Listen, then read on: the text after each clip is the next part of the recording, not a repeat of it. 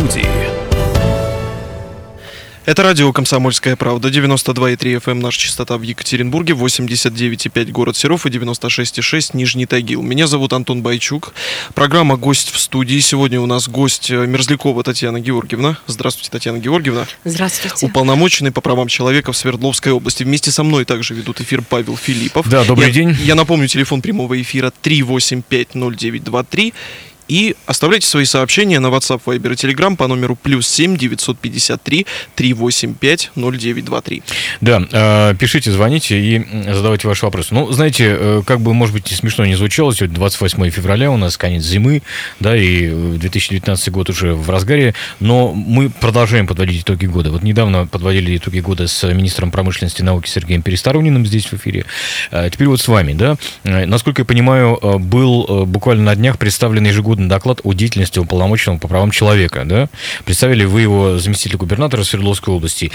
Давайте галопом по Европам прямо, что называется, вкратце. Представила я его сначала губернатору, потом а, ну вот. всем заместителям и законодательному собранию. Черпаю информацию с вашего сайта, тем не менее. А, что в этом докладе? Какие-то основные вехи, краеугольные камни? Это вехи прошлого года, три события, которые были важны как дата юбилейная, это 25-летие Конституции, 70 лет Всеобщей декларации, столетие Александра Исаевича Солженицына. Это три события Свердловской области с правозащитной точки зрения, нашего взгляда. Это борьба за Экспо, это чемпионат мира по футболу и это эм, столетие расстрела царской семьи. А какое это все отношение имеет к деятельности я по реш... Поскольку ну, это общественное, угу. это, поскольку я хотела дать общественную оценку каждому из этих событий, что нам это дало. Я очень рада, что что борьба за Экспо, привела, за Экспо привела нашего губернатора к самому генеральному секретарю ООН. И заместитель генерального секретаря ООН, вы, наверное, знаете, госпожа Смейлик, Смейл, она приезжала очень, сюда, да. да, она и приезжала сюда, и он там э, встречался с ней в Нью-Йорке. Она очень крупный специалист по свободе выражения мнения.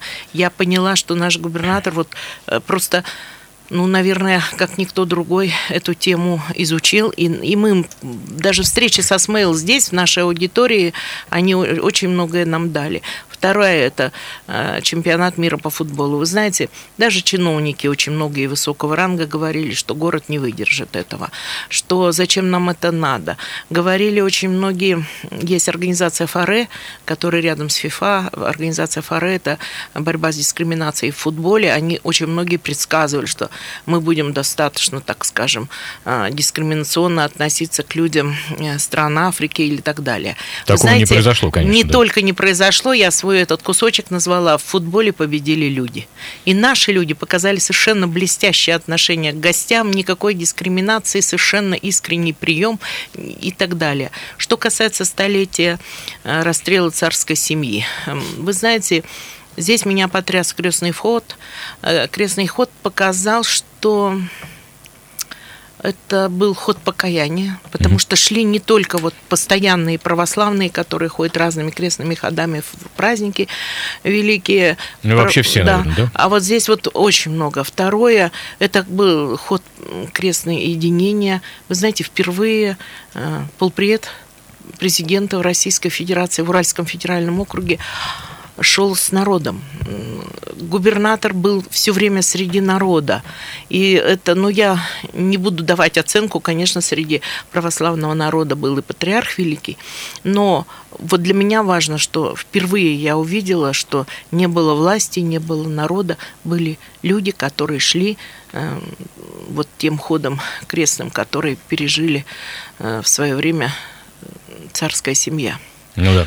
Татьяна Георгиевна, смотрите, вот э, вы назвали такие мероприятия, как Экспо, чемпионат мира по футболу, крестный ход, да? А чем для вас все-таки запомнился прошлый год, как для уполномоченного по правам человека? Какие, может быть, такие, ну, резонансные события, истории вы разбирали? Можете их назвать? Да, Человеческие, да, конечно. Ну, истории, я вот сейчас только вернулась э, с очень важного события для меня тоже это коллеги прокуратуры э, Свердловской области. И я на первое место поставила э, выплату заработной платы сотрудникам э, Баранчинского, Баранчихинского электромеханического завода. Люди пять месяцев ее не получали.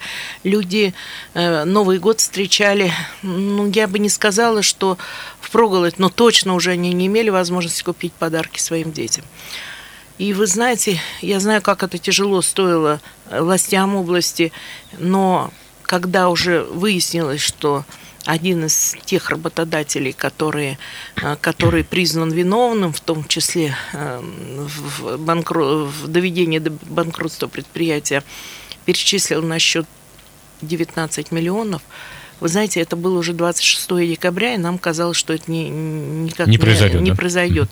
И вот э, управление Генеральной прокуратуры, седьмое, ой, управление прокуратуры Свердловской сначала нашей, а с помощью управления Генеральной прокуратуры они сделали тогда невозможное. Люди перед Новым годом получили эту заработную плату.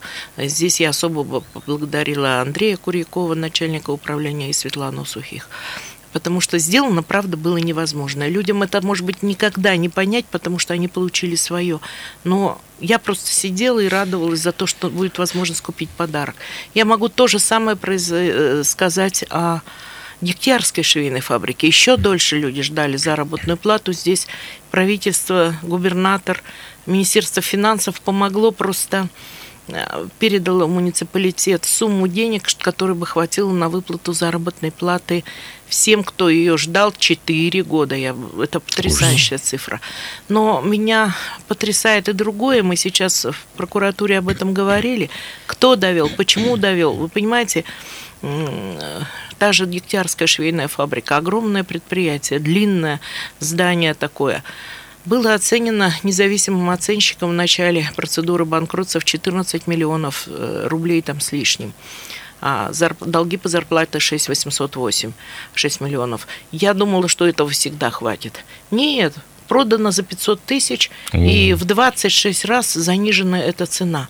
Вот мне кажется, сейчас мы правозащитную составляющую включаем со всех сторон, а вот э, снова и снова нам работа прибавляется. Никто никакую ответственность за все это не несет. Вот здесь вот сложный такой вот для меня вопрос, потому что я не занимаюсь э, наказанием, я занимаюсь только э, способствую тому, чтобы восстановлены были права человека.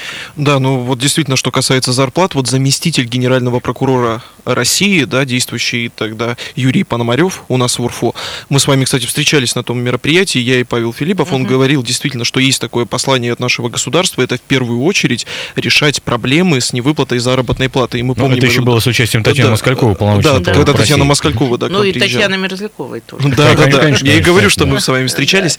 Тем не менее, еще вопрос смотрите, вот с проблемами заработной платы удалось все-таки решить что-то? Их меньше таких проблем стало или больше? Я вам и говорю. Вы знаете, мы вот гасим определенный круг правозащитный. Это все гасит. Я имею в виду в том числе управление Генпрокуратуры, я имею в виду в том числе прокуратуру Свердловской области.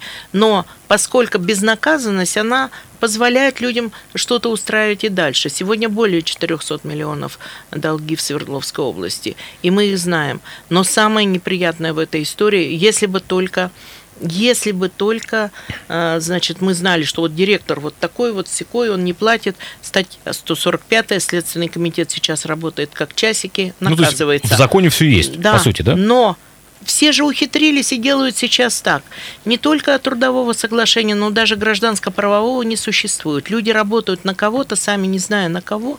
И у нас вот эти схемы невыплат, особенно касающиеся клининговых компаний, они просто приобрели массовый характер. Вот сейчас этим занимается прокурор города Екатеринбурга Светлана Васильевна Кузнецова, но мне бы хотелось, чтобы очень активно к этому подключилась полиция. Мы даем все адреса, готовы дать, потому что люди идут и идут. Ну, чем я должна отметить свой прошлый год, это все-таки 1281 человек – это те люди, которых я приняла лично. Поверьте, нет ни у кого такой цифры в России. Телефон прямого эфира 3850923, WhatsApp, Viber и Telegram плюс 7 953 3850923. Для тех, э, кто только что присоединился к нашему эфиру, я напомню, что у нас в студии Татьяна Георгиевна Мерзлякова, уполномоченный по правам человека в Свердловской области. Татьяна Георгиевна, скажите, а еще с какими проблемами люди идут? К вам? С как каким, их можно на какие как, категории как, поделить? На да, какие наверное. категории? Но прошлый год у нас отличался очень много, отличались, конечно, категория э, заселения в жилье взамен ветхого и аварийного, капитальный ремонт и э, заселили мы 10 домов э, категории обманутых дольщиков. И, естественно, здесь было всегда очень много работы, потому что часто я переговоры вела, чтобы не отвлекать министров, э, заместителей губернатора и самого губернатора, просто вела в своем кабинете, э, чтобы уточнить какие-то детали, уточнить какую-то вот мелочь, которая э, понадобится потом при решении вопроса. Я бы хотела отметить, что все-таки 10 домов заселены в прошлом году. Нынче эта политика продолжается. У нас осталось 11 сложных объектов. Вторая э, составляющая – это капитальный ремонт. Да, обращений много, но и объемы капитального ремонта возросли. И я здесь вот только единственное, что хотела бы сказать, мы нашли общий язык с фондом капитального ремонта, с его руководителем. Суханов сам может позвонить нам, не согласившись с каким-то письмом, которое мы пишем, сам может пригласить нашего консультанта, они вместе выезжают на объект.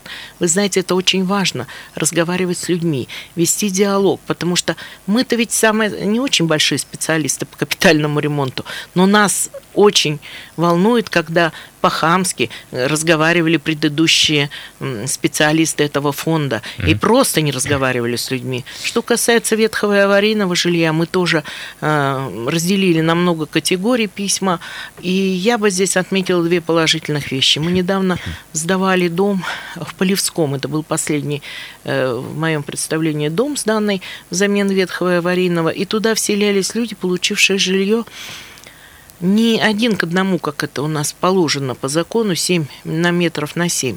Э, когда люди стоят как очередники в очереди, город Полевской, как муниципалитет вложил определенные средства, и эти люди из очереди ушли и вместо этого заселились. Понятно. Татьяна Георгиевна Мерзлякова у нас в студии. Мы продолжим наш разговор сразу же после рекламы. Оставайтесь с нами, не переключайтесь.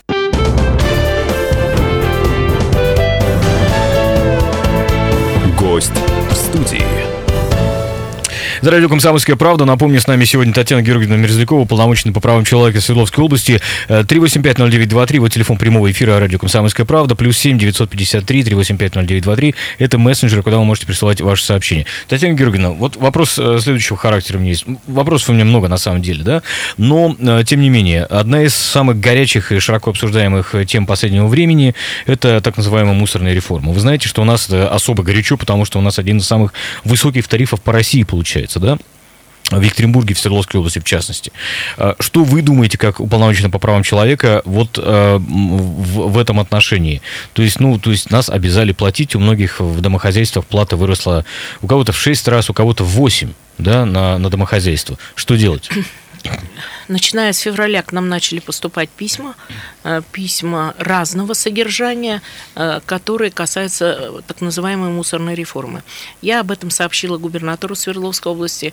Мы договорились с ним, что я очень плотно работаю по всей почке по мониторингу этой самой ситуации с мусорной реформой э, с заместителем губернатора Сергеем Владимировичем Швинтом. Мы с ним встречались. Я вот сейчас, после даже сказать встречи с э, Сергеем Владимировичем, пришла и снова э, на прием населения ко мне приехали жители Пышминского, дальние Пышмы, Пышминского района и рассказывают такие вещи, которые действительно требуют корректировки.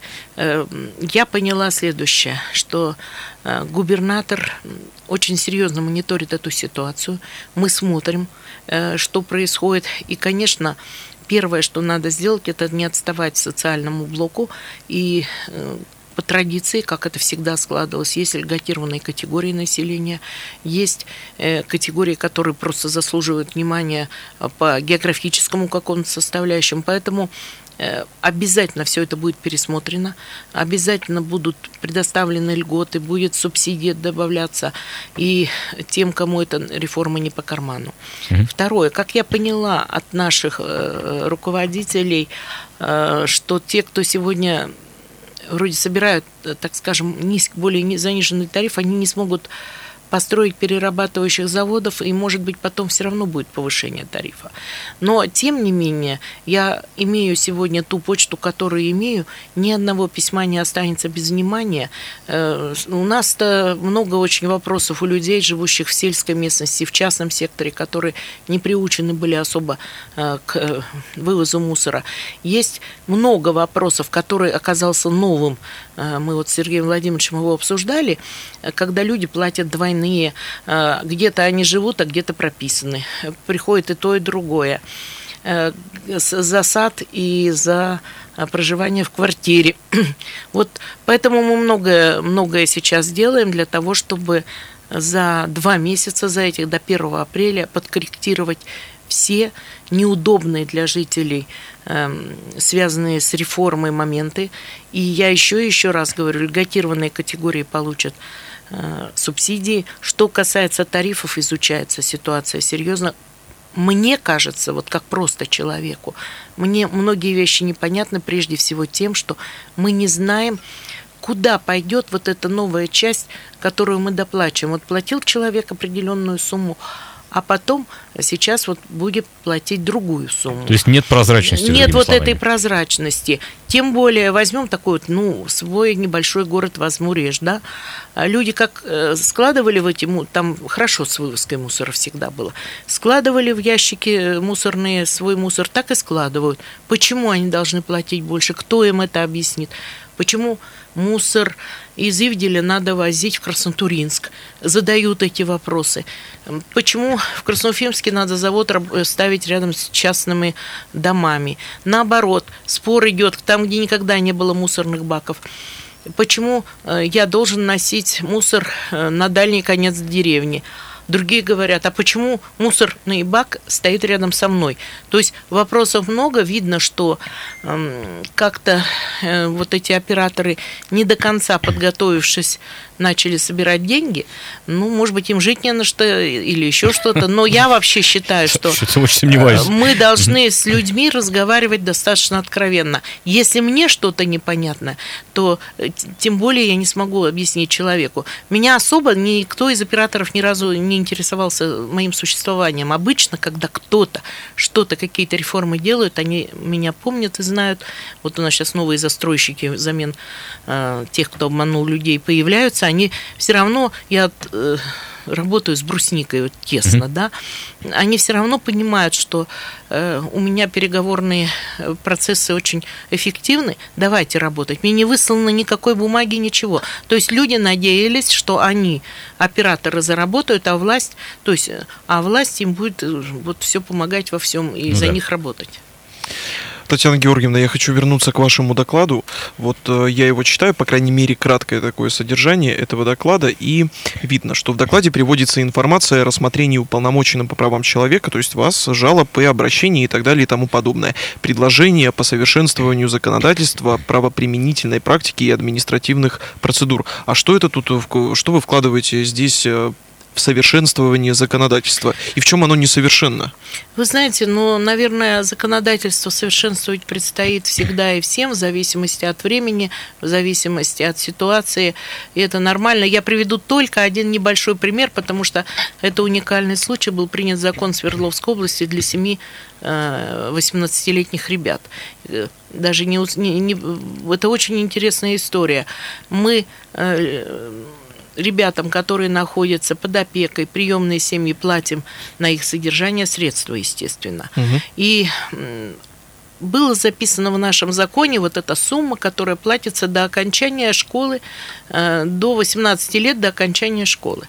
Но получилось, что вот этих семь наших ребят, которые находятся под опекой либо в приемной семье, они не имеют, э, не закончили школу по разным причинам. Вы знаете, кто-то воспитывался в такой страшной семье, что в школу не отдали вовремя, кто-то болел и так далее.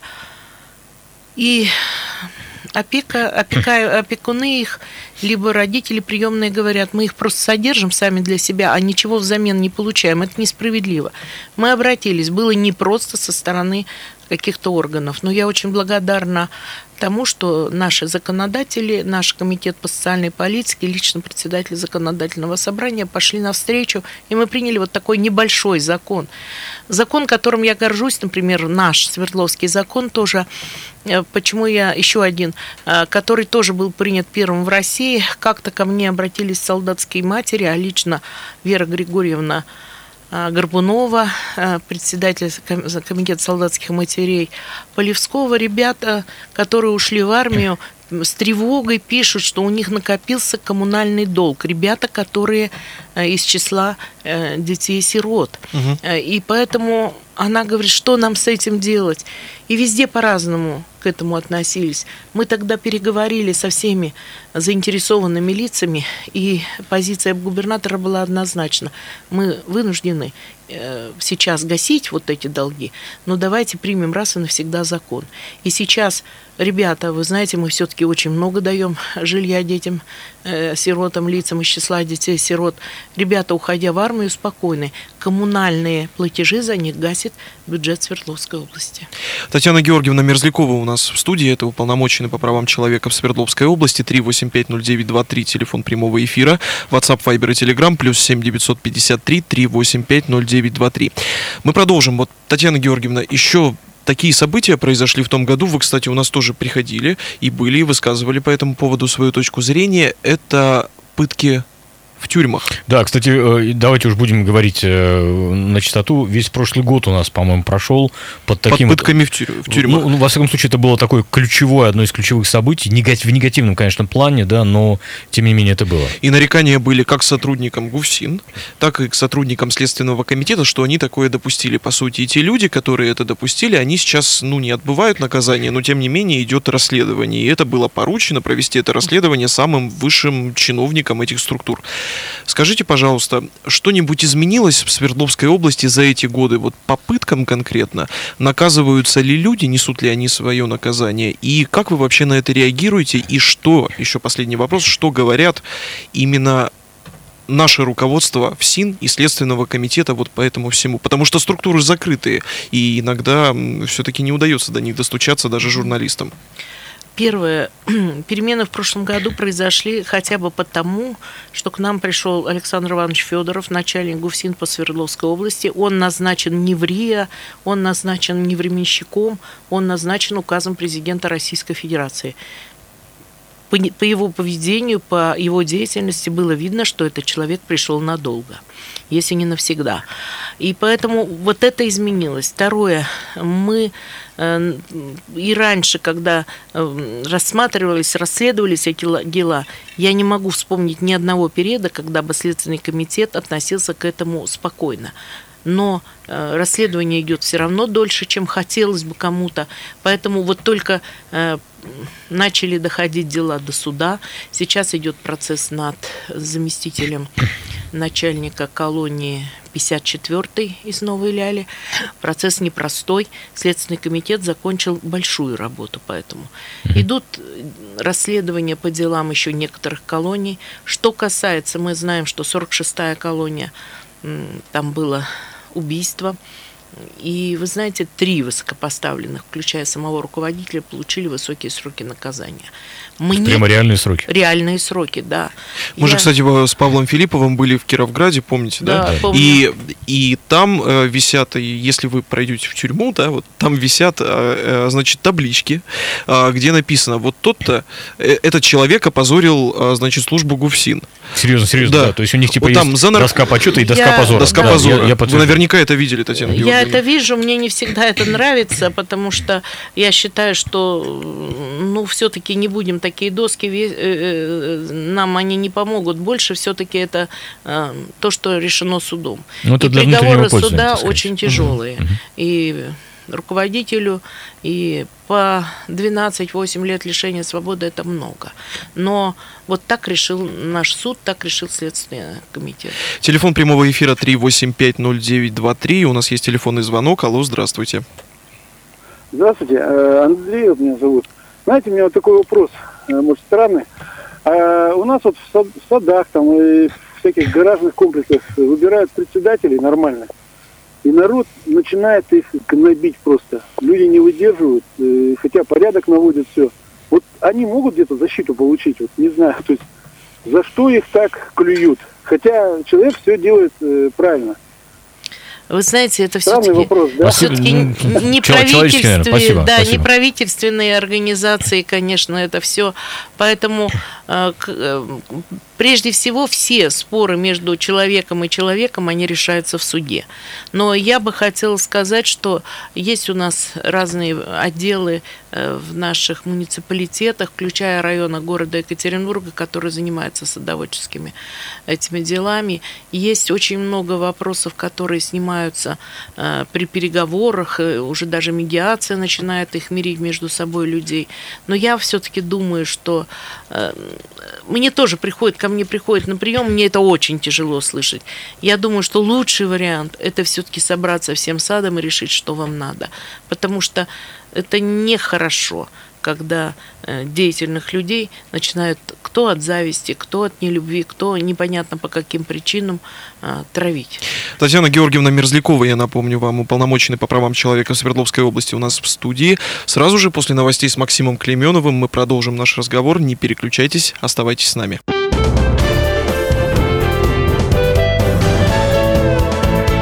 Гость в студии.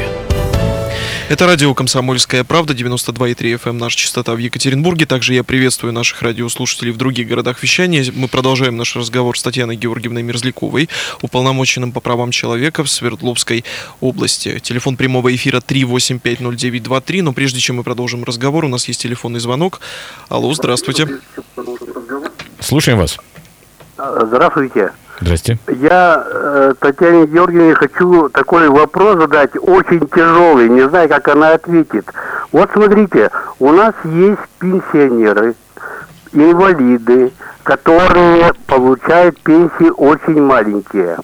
Вот почему никто, вот даже вот там социальная у них политика, они не знают, а как вот живет пенсионер, инвалид, работают ли у него дети, и хватает ли ему на хлеб? Вот почему? Ведь сейчас такая вот техника, компьютеры, всякие интернеты, и столько чиновников, их надо половину убрать. И никто, никому ничего не надо. Советы ветеранов у нас работают, тоже не отслеживают ничего. Только вот идут, э, жалуются в Совет ветеранов. Давайте А экономить что эфирное время. ветеранов? Можете назвать Да. свой вопрос? Вопрос-то в чем? Да, действительно, Вот, скажите. а, Вот, ж- что, чтобы я, я сказал, что пенсионеры-инвалиды, что дети вот работают у них, нет, может они за счет пенсионеров-инвалидов живут. Вот. Вы знаете, Понятно, да, спасибо. я Спасибо за услышала вопрос. вас, Спасибо. конечно, проблема бедности, она интересует и власти. Это потому что недавно- проблема сейчас, надо э, сказать. м, да. Надо сказать, что Путин нашел несколько моментов, когда мы все-таки будем э, за счет этого преодолевать эту бедность и нищету, которая нас не красит. Я много знаю о жизни людей, и я очень доступный человек. На прием ко мне может записаться каждый. Все, что мне рассказывают, это становится а, обязательно уходит в работу и становится предметом моего рассмотрения и желания помочь. Я с вами не соглашусь, что надо сокращать чиновников, надо заставить их хорошо работать. Вот это другое дело. Надо сделать так, чтобы все, кто отвечает за свой социальный э, значит, участок, э, абсолютно все э, чиновники знали, как живется человеку в том или ином районе, в том или ином участке, э, в том или ином секторе. К вам больше всего обращались с вопросами социальной защиты, жилищно-коммунального обслуживания и образования. К вам шли люди и писали об этом, писали обращения. А скажите, а что с образованием не так? Где там нарушаются права человека? Ну, начнем с той записью в первый класс, О, да. которую вы мониторили. И я внимательно слушала и вас, и читала в письмах очень многое. Первое, что мне кажется, это все-таки мы должны строить школы. И меня порадовал губернатор, когда сказал, что э, в нынешнем году будет строиться 11 школ, 5 из них в Екатеринбурге. Потому что можно сколь угодно говорить на Ростелеком, на наш народ, то он, значит, не там прописывался. В прошлом году пытались наказать людей, это вообще ужас. Второе, это то, что э, мы нынче пытались сказать, что записалось больше, чем пойдет первоклассников и так далее. На в академическом деле- проблемам, смотрите, есть, э, вышли навстречу, да, там? Да, женщины. на самом деле, вы знаете, все-таки нам надо строить школы. И как раз академические это еще не худший вариант, я вам скажу, потому что там вот эти три навехонькие школы, они совершенно блестящие, и там многие люди просто из Краснолесья, из других районов стараются записаться туда. Но есть э, районы, в которых нет ни одной престижной школы. Почему эти дети вообще как-то отделены от того, что они должны сразу начинать иначе? И вот, понимаете, вот это вопросы записи в первый класс, они меня волнуют. Второе, мы всю, весь период моей работы занимаемся образованием детей-инвалидов, инклюзивным образованием. Мы из года в год эту тему мониторим, мы ее ведем. У меня хороший специалист на этом участке работает сам в прошлом зауч школы коррекционной, и поэтому э, этой теме мы не могли не уделить внимания. Ну и эм, конфликты школьные. Эта тема есть. Я очень благодарна, что Юрий Иванович Бектуганов быстрее всех социальных министров обратил внимание на введение какой-то медиации, восстановительных каких-то технологий в школах. Это спасает нас. А иначе бы мы были завалены обращениями разного рода жителей, это имеется в виду бабушек, родителей и- так далее, на разные конфликты. Кстати, вот вопрос про конфликты школьные. Смотрите, Татьяна Георгиевна, понятно, что дети, дети к вам сами могут обратиться, или все-таки это к господину Морокову уже идти? Мы принимаем всех. Да, хорошо. А конфликты учителей и родителей, согласитесь, это же тоже распространенное явление. Обращаются ли к вам родители? Это отнимает от меня, у меня очень большое количество времени. Да? Да? Да. И поэтому я очень благодарна э, э, Уральскому центру медиации, который возглавляет Ольга Павловна Махнева. Ее в свое время вырастил арбитражный суд Свердловской области. То, что Ольга Павловна садится и просто разбирает это, это просто спасает меня. Э, Вот только что вернулись из 84-й школы. Э, Вчера, по-моему, сотрудники э, рассказывали мне, как они с Ольгой Павловной пытались понять, что происходит во время ну, там, одного из серьезнейших конфликтов. Поэтому это обращения идут, они мне не нравятся. И мне кажется, что мы в 90-е как-то жили иначе. А, э, А в наше детство это вообще немыслимо было, чтобы я пришла и пожаловалась на учителя родителям. Ну Мне да, кажется, ну да. всегда будет учитель прав. Телефон Тогда прямого, было так. Телефон прямого эфира 3850923, WhatsApp, Viber, Telegram, плюс 7 953 3850923. Татьяна Георгиевна Мерзлякова, уполномоченный по правам человека в Свердловской области, у нас в студии. Да, ну, э, продолжаем действительно наш эфир. Эм, Действительно, пишите. Я зачитаю вот на сообщение, которое пришло. Возвращаемся к мусорной реформе немножко. Это просто реплика такая. Обидно, что начался сбор денег за мусор, а не изучение технологий, проектов и монтажа заводов. Собрать побольше денег это проще и приятнее. Вот такая вот реплика пришла нам. Да, в том, что касается э, как раз-таки э, мусорной той самой реформы. А, да, да, кстати, хотел еще, знаете, я понимаю, что вы не э, водите машину самостоятельно, но одна из проблем, а у нас, надо сказать, до 80% нашей аудитории слушают радио «Комсомольская правда» за рулем. Ну, или находясь Я в, сама в слушаю автомобиле. Да, радио да, да. «Комсомольская правда» за Да, рулем. да, да, да, совершенно верно. А, смотрите, а, вот э, у нас есть проблема, например, с парковочными местами, да, есть проблема там с эвакуацией автотранспорта, есть проблема вообще с организацией транспорта, есть проблема там, не знаю, с повышением цен на бензин. А одна из вещей, вот когда мы периодически пишем «Комсомольская правда» и все другие средства массовой информации, что э, запрещена будет парковка на таких-то 14-15 отрезках улиц, да, и там везде есть приписка, значит, э, со ссылкой на городскую администрацию по обращению, по просьбе граждан. Я бы хотел, Татьяна Георгиевна, вот прямо вам ставлю, не знаю, на вид, если возможно это сделать, чтобы э, также по обращениям граждан была где-нибудь разрешена парковка. Возьмите, пожалуйста, на контроль. Вы знаете, э, я даже попрошу вас, я знаю, что один из ваших соведущих имеет э, статус моего общественного помощника, да, и мы очень... э, Эта тема она появилась не так давно, но она появилась как острая тема в период острейших пробок в Екатеринбурге, потом транспортной реформы, поскольку ну, я не могу этим пользоваться только, так скажем, субъективно, поэтому я и ребят пригласила себе в общественные помощники. Так. Давайте мы с этой темой тоже выйдем. Я общалась, э, как первая встреча моя прошла в свое время э, с Александром Геннадьевичем Высокинским. Мы договорились, что я, во-первых, представлю свой доклад на коллегии города, администрации города. И второе, я буду какие-то общественные инициативы, которые выносят а, общественники вокруг меня, а вокруг меня нет таких э, правильных, и это другие структуры с этими Понятно. работают. У меня все непростые правозащитники. Поэтому мы давайте попробуем выносить. Я с вами соглашусь. Отлично, хорошо. Какие бы проблемы вы еще вынесли? Вот как вы думаете, каким проблемам мало уделяется все-таки времени со стороны власти, и вы бы их вынесли бы на обсуждение больше всего?